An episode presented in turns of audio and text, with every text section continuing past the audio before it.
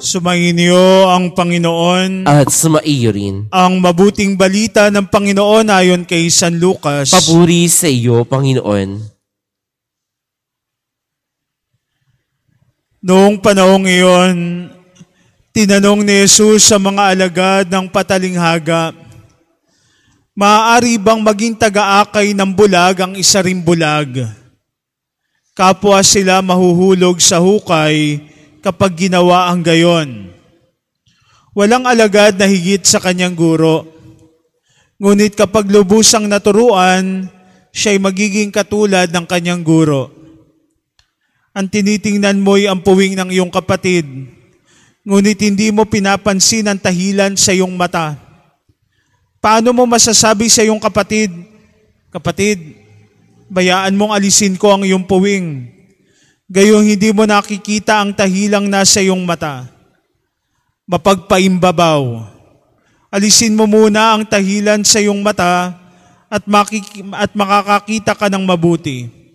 Sa gayoy, maaalis mo ang puwing ng iyong kapatid.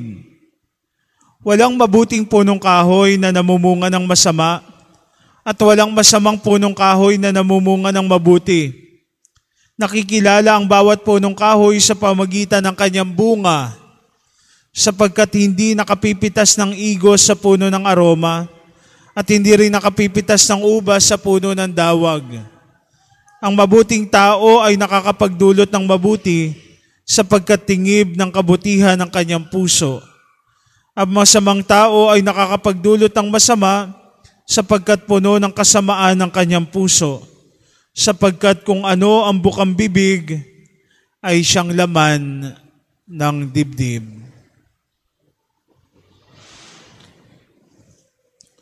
Mga kapatid, ang mabuting balita ng Panginoon. Pinupuri ka namin, Panginoong Yeso Kristo. Mga minamahal ko mga kapatid kay Kristo Jesus, sa ating mga kapatid na nakikisa at nakikibahagi sa kanilang mga tahanan, para sa ating pagdiriwang ng banal na misa ngayon, ninanais po namin na kayo ay nasa mabuting kalagayan. Ang ating pong ebanghelyo ngayon ay pagpapatuloy ng mga ebanghelyo nitong mga nakakaraang mga linggo. Ito po yung pagtatapos ng ebanghelyo ni Jesus doon sa Sermon on the Plain na tinatawag sa ebanghelyo ni San Lucas. Na kung aalalahanin natin yung mga ebanghelyo natin, binanggit doon kung sino nga ba yung mga mapapalad at kung paano natin ito isasabuhay. At tong isang linggo, sinabi naman sa atin na mahalin natin ang ating kaaway. At ngayon, kinakailangan magkaroon ng bunga. Bunga. Minsan po mayroon pong isang nanay na lumapit sa isang monk at sabi niya doon sa monk, Guro, sabihan niyo nga po itong aking anak kasi yung anak ko ayaw tumigil sa kakakain ng matamis, ng asukal, ng sugar, ng chocolates, ng candies, ng ice cream. Masama sa kalusugan niya yon. Sabihan niyo nga na masama sa kanya yon. Sabi nung monk, Sige, nanay, bumalik kayo sa susunod na linggo at sasabihan ko yung inyong anak. Nakalipas yung isang linggo, bumalik yung nanay, daladala yung kanyang anak. Akala niya pagsasabihan na ng monk yung kanyang anak.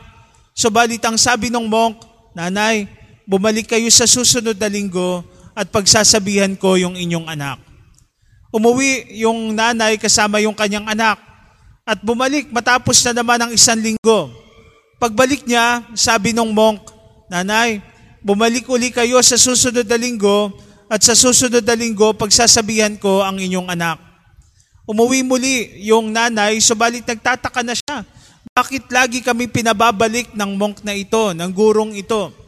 Sumunod na linggo, pagpunta niya doon sa guro, sabi niya, handa niyo na ba na pangaralan itong aking anak? Sabi ng monk doon sa bata, Anak, itigil mo na yung pagkain mo ng matamis. Masama yan sa kalusugan.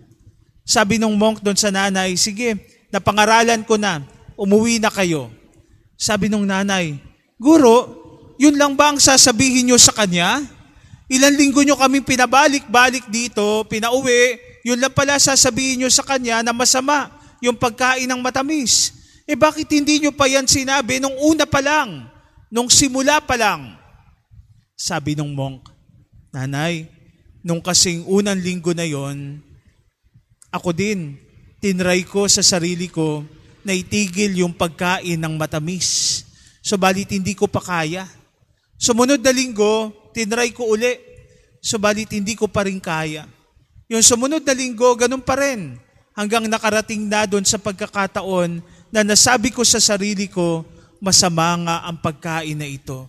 At ako rin ititigil ko yung pagkain na ito. At pinangaralan ko na ang inyong anak. Mga kapatid, ano ang aral ng storya? Ang aral ng storya ay, huwag kang mangaral nang hindi mo naman kayang gawin. Pangaral na may puso. Ito ang tema ng ating mga pagbasa ngayon. Pangaral ka nga ng pangaral sa iyong anak, anak, huwag kang maninigarilyo, anak, huwag kang magiinom, pero kitang-kita naman sa iyo na lagi ka pa rin naninigarilyo at umiinom. Nasaan doon ang pagsasabuhay? Nasaan doon ang gawa?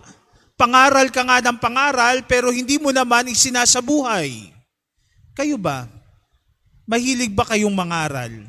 Mahilig ba kayong dumisiplina? Mahilig ba kayong magsalita? Subalit doon sa pagsasalitang iyon, ngawa lang ng ngawa, pero wala namang gawa. Ang ating mga pagbasa ngayon ay nagpapakita sa atin ng puso. At doon sa pusong iyon, kinakailangan merong paggawa. Magkaroon ng dalisay na kalooban, magkaroon ng dalisay na puso. Pero ang tanong, paano tayo magkakaroon ng dalisay na kalooban at dalisay na puso? Hayaan niyo po nagabayan tayo ng mga pagbasa natin ngayon. Sa ating unang pagbasa ngayon, ibinabalik tayo doon sa aklat ni Sirach at pinapangaralan tayo na makikilala daw natin ang isang tao sa pamagitan ng kanyang pagsasalita. Kayo ba? Paano ba kayo kumilala ng isang tao? Sa panlabas lang na anyo? Kapag maporma, naku, mukhang nakakaluwag-luwag ito ah. Mukhang may kaya ata ito ah. Kapag halimbawa, sa panlabas lamang nakaanyuan, sabalit sinasabihan tayo ni Sirach, hintayin mo munang magsalita. Hintayin mo munang magsalita. At kapag nagsalita na ang isang tao, doon mo siya makikilala. Ganun pala ho, ano? Sa pagsasalita, doon natin nakikilala ang isang tao. Bakit? Sapagkat nasasambit niya ang laman ng kanyang puso.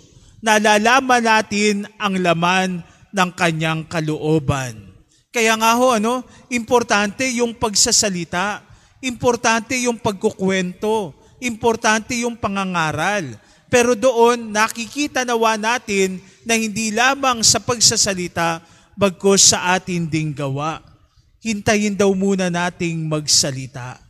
Kayo ba? Kilala nyo ba ang isa't isa? At nakikilala natin ito sa pamagitan ng pagsasalita.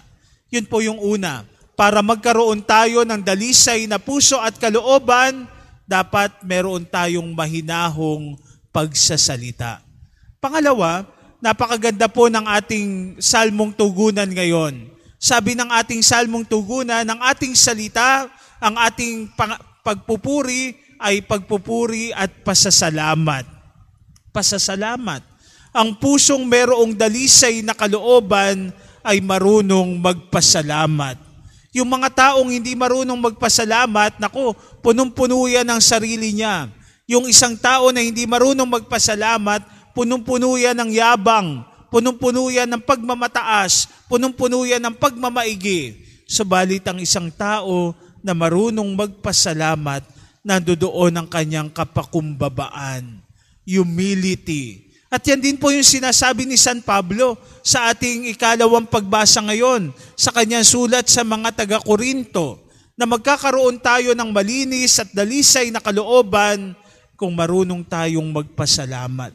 May mga tao na hindi marunong magpasalamat, ginawan mo na ng lahat ng mabuti, subalit wala pa ring pagpapasalamat. Mga kapatid, sabi nga nila, ang lengguwahe daw ng puso ay pusong marunong magpasalamat. Ikaw, marunong ka bang magpasalamat? Yun po yung pangalawa. Pangatlo at panghuli, sa ating ebanghelyo ngayon, binibigyan tayo ng talinghaga ni Jesus. Sinabi niya, yung bang bulag, kapag inakay ng kanyang kapwa bulag, anong mangyayari sa kanila? Makararating ba sila sa paroroonan? Hindi. Kapwa sila mahuhulog sa hukay. Dapat yung isa marunong mag-guide. Dapat yung isa alam niya yung kanyang ginagawa. At doon magkakaroon tayo ng pagsasabuhay, ng bunga ng ating pananampalataya. Pero paano daw ang gagawin? Si Jesus na rin ang sumagot sa ating ebanghelyo ngayon. Sabi niya, mag-aral kayo sa akin. Yun daw estudyante, yun daw isang estudyante, uh, nag-aaral yan. Subalit kapag dumating yung panahon at siya ay nag-aral na mabuti, maaari siyang maging katulad ng kanyang guro. Kapag nangyari ba yon, kaiingitan ba siya ng guro? Kapag ba nangyari yon, sasabihin ng guro, naku, estudyante lang kita. Hindi. Pero proud ang kanyang guro sapagkat nakapag-aral siya ng mabuti. Proud ang kanyang guro sapagkat natuto siya ng maigi. At doon mga kapatid, doon tayo maaaring makapagtama sa ating kapwa. Hindi tayo pwedeng makapagtama kung hindi naman natin isinasabuhay yung ating ginagawa. At babalikan ko po yung kwento ko kanina. Yung monk, yung guro, bago niya nasabi doon sa bata, anak, masama ang pagkain ng matatamis. Masama yan sa iyong kalusugan. Bago niya nasabi yon, isinabuhay muna niya yung kanyang babanggitin, yung kanyang ipapangaral. At doon, na isabuhay niya yung pangaral ni Jesus. Paano mo masasabi sa iyong kapwa, kapatid, dali ka, tatanggalin ko nga yung puwing sa iyong mata. Eh ikaw, meron kang tahilan. Alam niyo ba yung tahilan? Yung tahilan para yung troso. Malaking chunk na ng kahoy. At yan yung nakalagay sa iyong mata. Paano mo masasabi sa iyong kapatid, kapatid, tatanggalin ko yung puwing mo sa mata mo. Eh ikaw meron kang gatahilan na kahoy sa iyong mata. Mapagpaimbabaw. Alisin mo muna yung tahilan na nasa iyong mata. Bago mo masabi sa iyong kapwa, tanggalin ko yung puwing sa iyong mata. Walang masamang magtanggal ng puwing. Pero tingnan mo muna yung, yung sarili. Sabi nga, no? Sino ba yan nagsasalitang yan? Look who's talking. Na isa sa buhay ba niya yung sinasabi niya? Tama ba yung sinasabi niya? Halimbawa, isang tao na nangangaral patungkol sa pagdadayet, patungkol sa pagpapayat, pagpapayat, eh pero siya naman napakataba. So sasabihin ako, sino ba yung nagsasalitang yan? Isabuhay mo muna yung iyong ipinapangaral. Ganon din sa mga magulang. Kapag halimbawa pinapangaralan natin ang ating mga anak, pero tayo mismo hindi natin magawa yung mga bagay na yon, mapagpaimbabaw. Ganon din sa aming mga pari at mga guro, mga katikista. Kapag kami ay nangangaral at pagkatapos yung pangaral namin ay hindi naman namin na isa sa buhay, mapagpaimbabaw. Kaya nga ang pinapatingnan sa atin ngayon, yung ating puso, yung ating kalooban.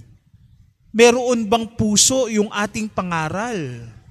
Pangaral na may puso. Minsan nakapanood ako ng isang komedyante. Sabi, paano mo daw lalagyan ng puso yung isang kanta? Kinanta niya yung kantang yon at binanggit lang niya, puso, puso, puso. Ganun lang ba natin lalagyan ng puso ang lahat ng bagay? Hindi ho. Tutularan natin si Jesus. Magpapaakay tayo kay Jesus. Sapagkat kung tayo lang, bulag tayo. Hahanap ba tayo ng bulag din? Kapwa tayo mahuhulog sa hukay. Pero kung magpapaakay tayo kay Jesus, mararating natin ang kalwalhatian ng langit. Mga kapatid, sama-sama nating dasalin ang dasal na ito Panginoon, kami po'y mga bulag. Nangangailangan kami ng taga-akay. Panginoon, kami po'y mga mapagpaimbabaw.